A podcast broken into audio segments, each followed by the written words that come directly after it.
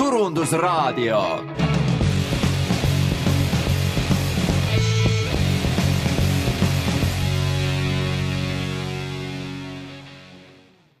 tere tulemast, kallid raadiokuulajad, meie Turundusraadio kolmesaja neljandasse saatesse. mina olen saatejuht Anu-Mall Naarits Marketingi Instituudist ja mul on täna siin stuudios külas äh, Kaarel Holm, äh, kes on ettevõttest Meet Frank, tervist, Kaarel! Tere, Anu! Äh, ja mul on hea meel rääkida täna teemal, mis puudutab eristuvat tööandja kultuuri ja kuidas seda tehakse ühes idufirmas, mis on kiiresti kasvav ja väga konkurentsitihedal turul. räägi natuke, mis turul te toimetate? Meet Frank toimetab siis HR turul või värbamisturul. ja, ja Meet Frank on, on siis salajane värbamisäpp, ei olegi seda eesti keeles teinud tükk aega.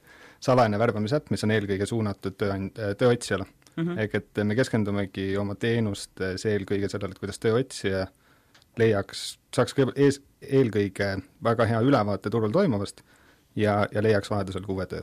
et see on olnud kogu aeg meie selline kaua, kaua te tegutsenud olete? Midfrank nüüd on kaks aastat, kaks aastat ja natuke peale, ehk et me lansseerisime toote kaks tuhat seitseteist september. Okei okay., ähm, ja sina oled olnud üks äh, asutajatest päris algusest peale pildil? Ähm, nüüd hästi oluline, ma arvan, et teie jaoks see topeltsurvestus on see, et üks on see, et te olete HR valdkonnas, noh, mis tegelikult paneb teatud määral ootused, et äh, me teame ise ka hästi, kuidas värvata või kuidas tööandja kultuuri luua, eks ju, ja teiselt poolt siis see, et olukorras, kus sa oled kiiresti kasvav, noh, mis paneb sulle tegelikult äh, nagu sellised teised äh, võib-olla survekohad, mis olid need asjad, nagu kui te alguses seda tegite, noh siis sul on mingid postulaadid, et me tahame teha sellist või me tahame teha sellisena või me tahame selliseid inimesi, mis need alus, need tugitalad teil olnud on? siis meie enda, enda tiimi ülesehitamine. Teie enda jaoks just, kellega ma lähen seda maailma vallutama? et eks see, eks see tiimi nagu struktuur ja, ja need inimesed, keda me oleme otsinud, on olnud äh, alati erinevad. ehk et, et see, see seis, kus me olime kaks tuhat seitseteist, kus me oleme täna, on, on väga erineva profiiliga inimesed, et, et päris alguses me ikkagist otsisime endaga väga sarnaseid inimesi. ehk et See sellist, sellist founder, founder mentaliteeti, sellist äh, hästi, hästi ettevõtlikut ja sellist hästi suure põlemisega inimesi, kes, kes on valmis väga palju pingutama äh, selle, selle eesmärgi nimel mida, mida edasi sa liigud, mida suuremaks läheb see ettevõte, siis mu-, muutuvad kat-, natukene need väärtushinnangud, aga, aga eelkõige on ta, on ta ikkagist, me vaatame seda, et kui, kui suur on see sisemine põlemine ja, ja nüüd vaatame ka väga palju seda, et kui kui palju me näeme potentsiaali, et see inimene suudab koos ettevõttega areneda. ehk et, et see ettevõte areneb nii kiiresti, toode areneb nii kiiresti ja tegelikult see inimene peab äh, kõik meie töötajad peavad selles keskkonna sees kasvama koos ettevõttega. aga too mulle näide, tavaliselt, või miks ma küsin, kui mul on hästi tugev, sa ütled sellise tugeva põlemisega eh, tiim eh, nagu eesotsas, ja siis sa tood sinna juurde natuke teist tüüpi rahvast, see tähendab seda, et seal see põlemine ei ole võib-olla nii suur kuidas sa juhid seda, et need, kus sul seal eesotsas on, ei tunne seda, et need tagumised ei tule järgi? Või et nad ei saa hakkama, sest neil ei ole seda pühendumist, mis neil endal on? või kas teil üldse on nagu sellist äh, tunnetust nende nii-öelda esimeste ja järgmiste vahel? kindlasti on. aga või, või, või noh, kas, kas ma ei ütleks, et ta on nüüd nagu esimeste ja, ja, ja viimaste vahel, vaid et, et sul on alati nagu inimesi, kes on, on, on võib-olla suurema, kasutame sõna põlemisega kui teised, aga ma, ma ei leia, et see praegult oleks, oleks probleem mm. -hmm. ehk et, et pigem on, on probleem hoida, hoida neid inimesi tagasi, kes tahavad rohkem teha. ja, ja, ja suunata nende fookus õigesse kohta. et, et see on olnud nagu ma arvan, selle kasvamise kõige suurem nagu murekoht. too mulle mõni näide, et see ei jääks nagu liiga üldiseks. ehk et, et kui me, kui me olime niisugune tiim, mis oli niisugune viis kuni kümme inimest, siis sa oledki nagu mees nagu orkester mm. -hmm. ehk et see, kellel on ressurssi, lahendab äh, probleemi ja, ja sa, sa tegeled kümne erineva asjaga. nüüd, kui me, kui me oleme liikunud ära sellest, et meil on üks tiim, nüüd täna, tänasel hetkel meil on seitse-kaheksa erinevat meeskonda, siis tegelikult on ka oluline, et, et me suudaks seda ressurssi jaotada, nii et et täna sa ei saa enam teha kõike, mida sa võib-olla tahaks, vaid, vaid tihtipeale sa pead tegema seda, mis parasjagu on kõige vajalikum. ja, ja me peame seda, neid, neid ülesandeid või ka neid projekte palju, palju karmimalt jagama ähm, Aga see karmim jagamine tähendab siis ka selles mõttes, et sa pead osadele asjadele ei ütlema, äh, või siis äh, lihtsalt inimesed ei saa nii palju valida, mis neile meeldib, vaid nad teevad vahepeal seda ka, mida peab tegema? ma arvan, et see ei ütlemine on väga hea nagu paralleel, ehk et et kui sa alustad startup'iga ja sa oledki nagu, tuled, tuled turule, siis esimene faas on see, kus sa pead ütlema kõigele jah. kõik võimalused, mis sulle tulevad, sa, sa pead tegelikult võtma kõigest kinni ja sa loodad, et, et mõni nendest asjadest pakub sulle seda vajalikku tähelepanu või, või viib sind edasi. sest kõige olulisem asi, mida sul tegelikult vaja, on vaja, on tähelepanu. Äh, sest et tähelepanu aitab sul valideerida oma toodet, mida rohkem, mida rohkem inimesi sellest kuuleb, mida rohkem teab, seda kindlam sa saad endas olla. sest näiteks tänases faasis me oleme olukorras, kus me peame ütlema enamustele asjadele ei ja, ja meile, meile tuleb neid äh, pakkumisi, kas erinevaid pakkumisi või erinevaid ideid kohutavalt palju sisse ja, ja me ei, me ei saa enam kõigest kinni haarata, vaid me tegelikult peame valima, milline, milline tegevus pakub kõige suuremat väärtust. ja, ja seesama, ja seesama väärtus, mis oli näiteks meil päris alustades, ei, ei oma enam nagu nii suurt äh, impact'i mis need tänased äh, viisid on, kuidas te, kuidas te valite ja kuidas te seda inimestele seletate? et noh, seesama, et ma kaks aastat tagasi tulin, siis ma sain teha kõike, mis mul nagu vähegi pähe tuli. ja täna ütleb mulle keegi, et ära seda tee, mis siis, et mulle tundub, et see on maailma parim idee? Lihtne vastus on, et, et me ütlemegi, et ära seda tee, aga no jaa, seda küll, aga siis on sul seal nagu kõvasti ju pettumust, et mis mõttes minu hea idee ja ma seda teha ei saa, noh selles mõttes, et loomulikult sa ütled ei, aga et see nagu järgmine emotsioonikuhi seal taga. ega see on, see on hästi keeruline teema ja ja me, me üritame seda, seda teha läbi sisemiste arutelude, mis, mis kohati, kohati lähevad päris tuliseks ähm,. Mis ei tähenda, ja loomulikult me ei ütle kõigele ei, aga, aga me proovime, me proovime jagada enda the thinking process'i, mis seal taga on, ehk et neid mõttekäike, aga tegelikult eelkõige see saab alguse sellest, et kui hästi sa suudad seada eesmärke ja, ja kui hästi sa suudad tegelikult panna kogu tiimi ühte jalga käima. ja et see on olnud, see, see on väga, see on, see on väga keeruline, me, me, me oleme kaugel sellest, et olla, olla ideaalsed seal.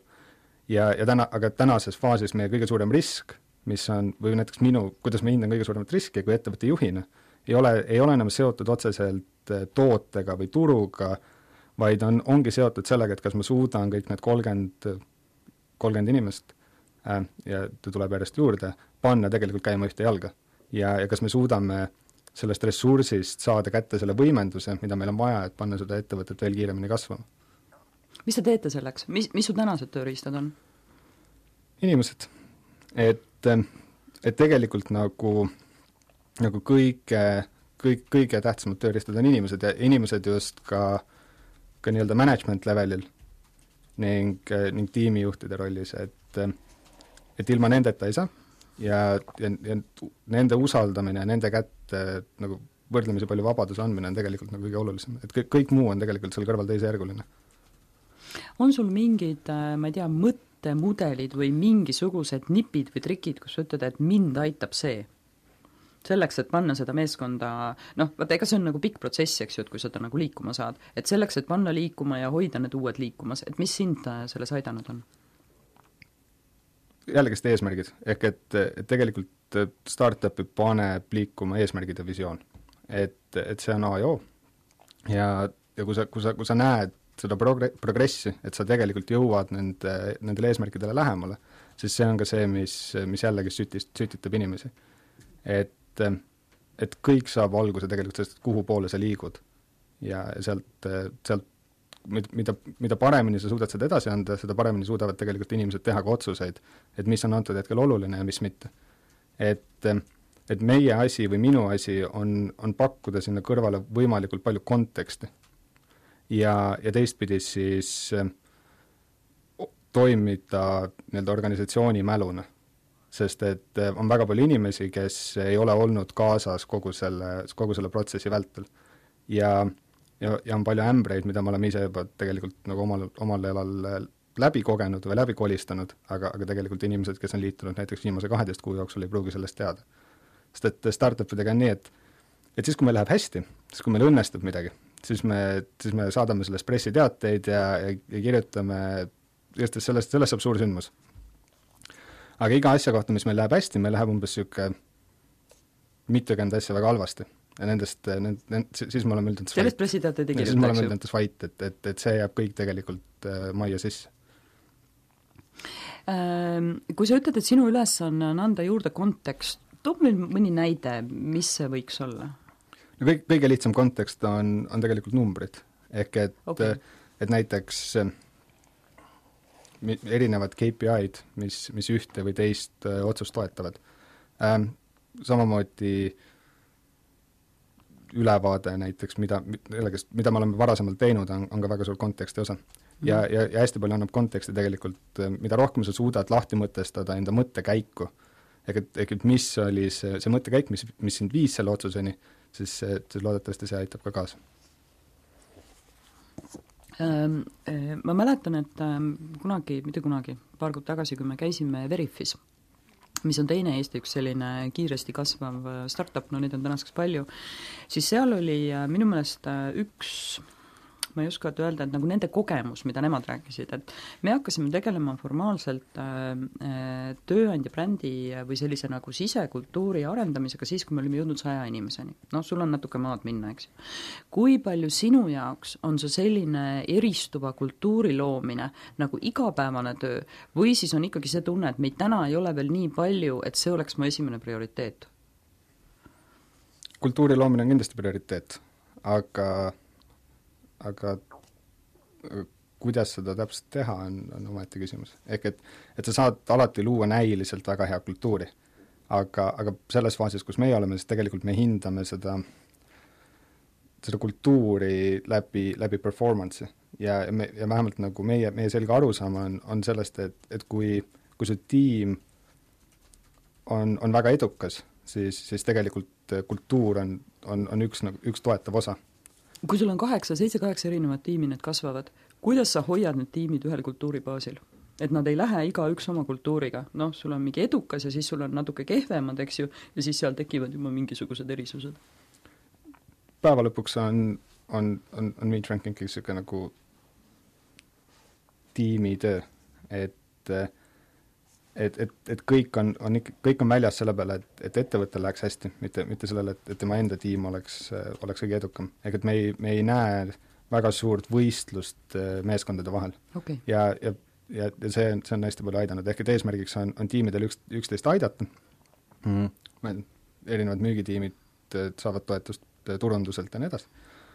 et, et õnneks enamus nendest inimestest istuvad Tallinn, on meil Tallinna kontoris Äh, kuigi meil on ka kontor Helsingis ja, ja Vilniuses. ja seal on näiteks juba kultuuri edasiandmine, edasiandmine keerulisem.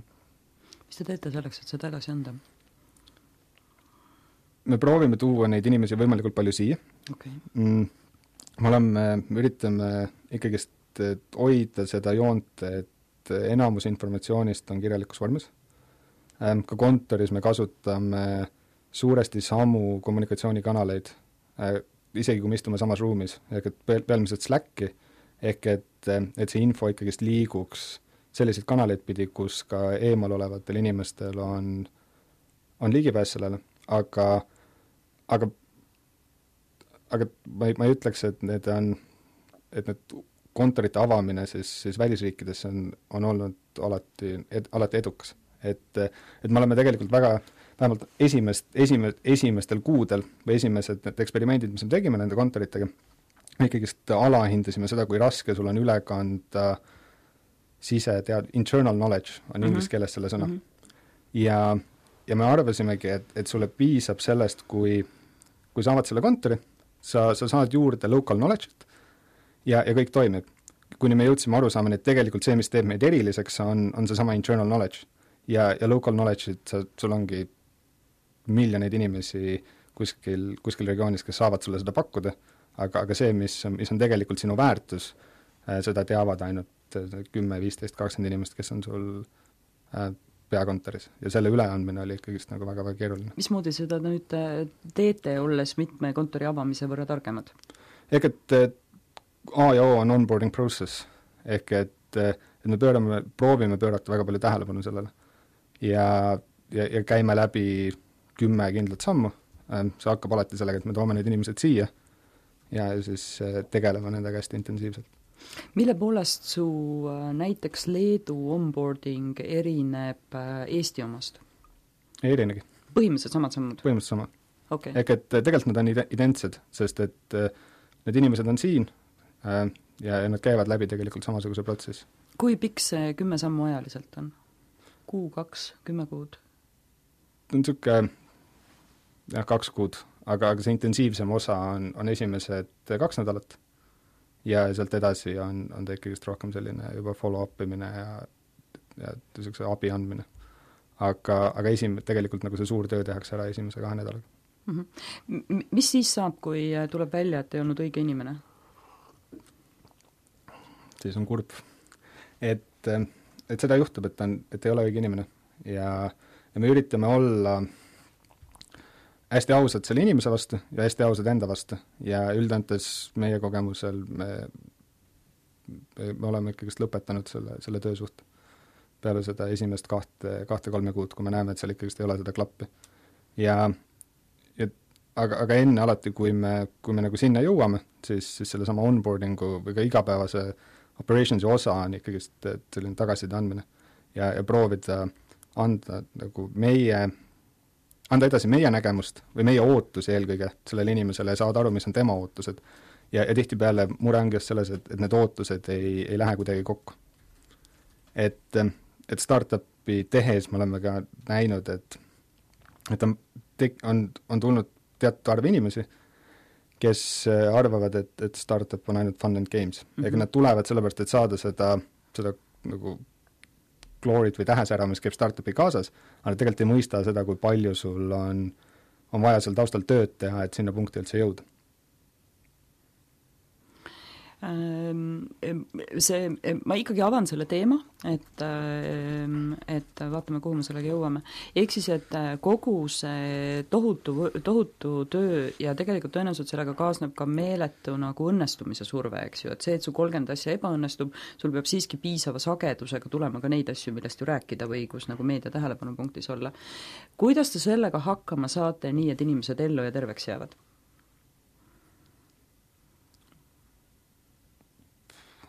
Hea küsimus.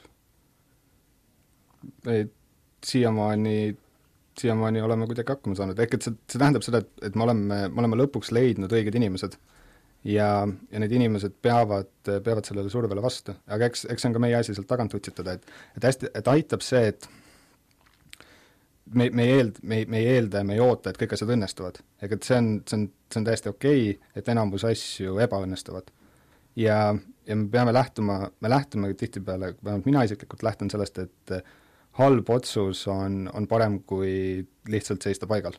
sest et see on, see on, see on progress selles suunas, et sa õpid midagi.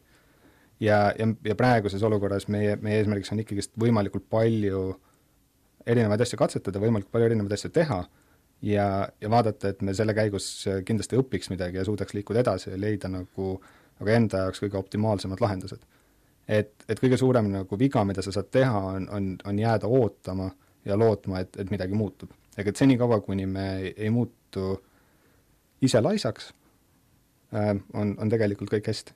et, et pigem, pigem tekib meil nagu sisemiselt probleeme või pingeid siis, kui, kui mingid asjad jäävad venima või mingid asjad jäävad tegemata.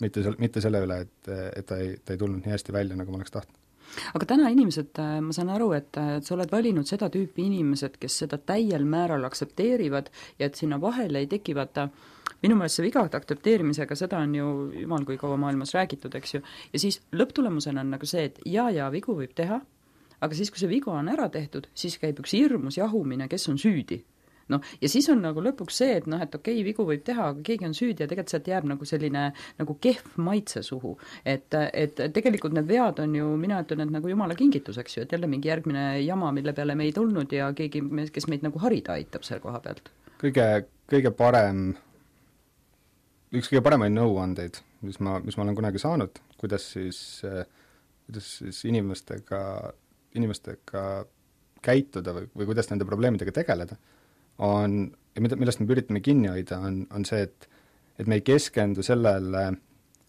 mis juhtus minevikus, kas või eelmine nädal, vaid me, vaid kui me, kui me vestleme ja kas või üks-ühele või, või siis tiimiga, siis me keskendume sellele, et mida me nüüd järgmise kuu või kahe või kolme kuu jooksul teeme teistmoodi. ehk et me ei keskendu sellele, et kes on süüdi või, või mis, kes, kes tegi mida, vaid, vaid keskendume sellele, et, et mida me nüüd teeme teistmoodi ja, ja, ja mis on meie ootused, et, et, et kuidas mingisugused tulemused või, või mis iganes muutub. ja, ja see viib äh, vähemalt meie arvates nüüd palju kiiremini edasi. palju seal on seda olukorda, et inimesed tegelikult ei muutu? et sa ütled, et jah, me peame teisiti tegema, aga see vana tegemise vorm on kuidagi nii palju sees või nii palju automaatne, et isegi võib-olla kui tahaks, siis juhtub vahel teistmoodi, või siis ikkagi see, et ma ei võtnud seda viga nagu tõsiselt vähe, aga, aga mingi piirini küll, et aga, aga see ongi nii, kuna, kuna meil on, kuna me oleme nii noor ettevõte ja, ja, ja suuresti ta põhineb ka sellisel toote innovatsioonil ja, ja ka ärimudeli innovatsioonil, siis meil ei ole sellist status quo'd. et, et meil ei ole mida, nagu välja kujunenud norme, et keegi tuleb ja ütleb, et aga ma olen kümme aastat niimoodi teinud. vaid, vaid me oleme, me oleme väga valmis kõike muutma, kõike maha lammutama Äh, kui me, kui meil on endal väga, väga suur sisemine usk, et, et teistmoodi saab paremini. ja, ja see on olnud meie DNA-s algusest peale sees, ehk et näiteks kui me, kui me alustasime selle tootega, meil siiamaani ei ole ettevõttes ühtegi inimest, kellel oleks HR taust ja see on täiesti teadlik valik. ehk et me ei lähtu sellest, kuidas on asju tehtud, vaid me lähtume sellest, kuidas me ise tahaks neid asju teha. kuidas me, mille, millele, mida, see info, mida me saame enda kasutajatelt, ja ka see, et, et en-, põhinedes enda kogemusel, milline me soovime, et see teenuse kvaliteet oleks.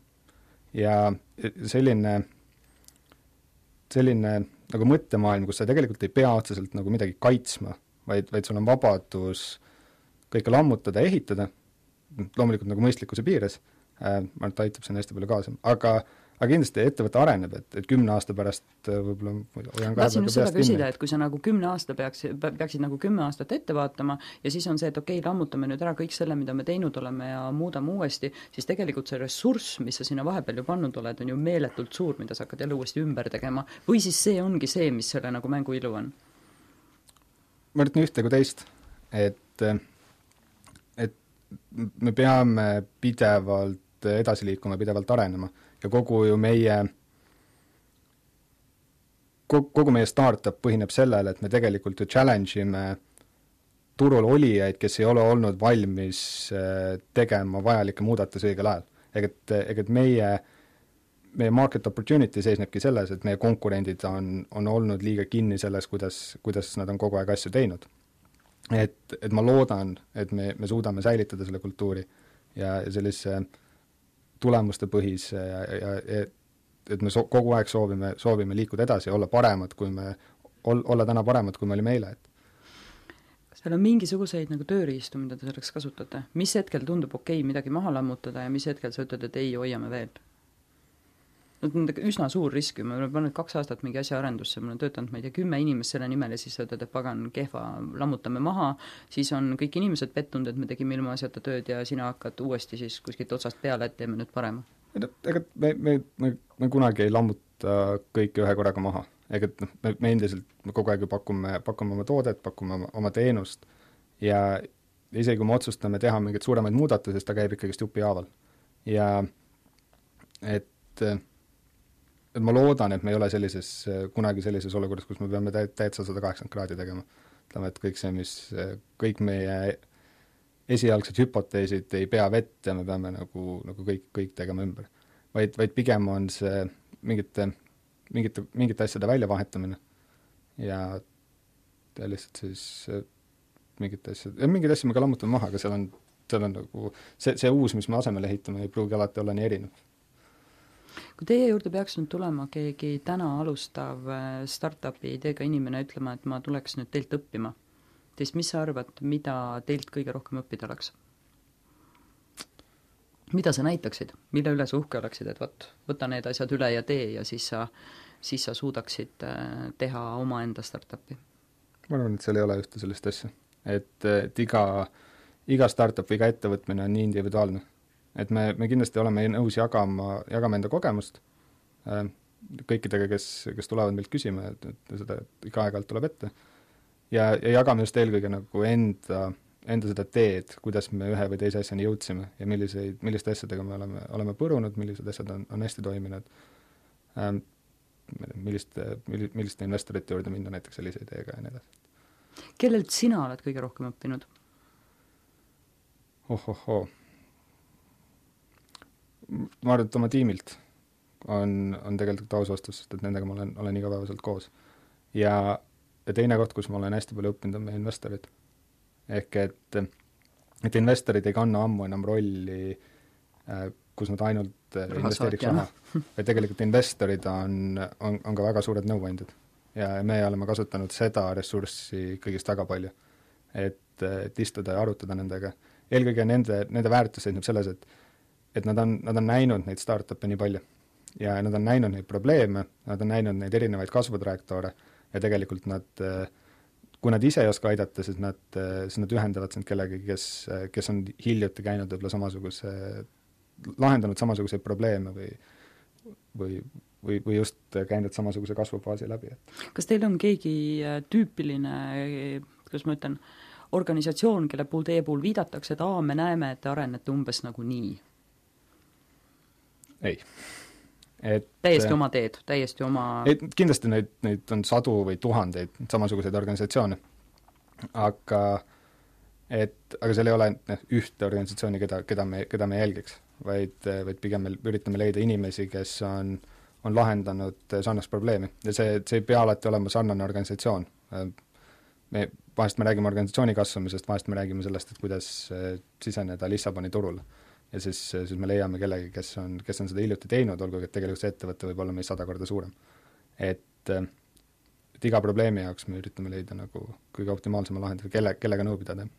väga hea äh,. Aga aitäh selle sissevaate eest! See oli väga hea ja põnev ja ma usun, et äh, iga kuulaja, olenemata sellest, kui palju tal on startup'i kogemust, suudab suhestuda ja võtta enda jaoks siis välja siit äh, kõige ägedamad ideed ja mõtted.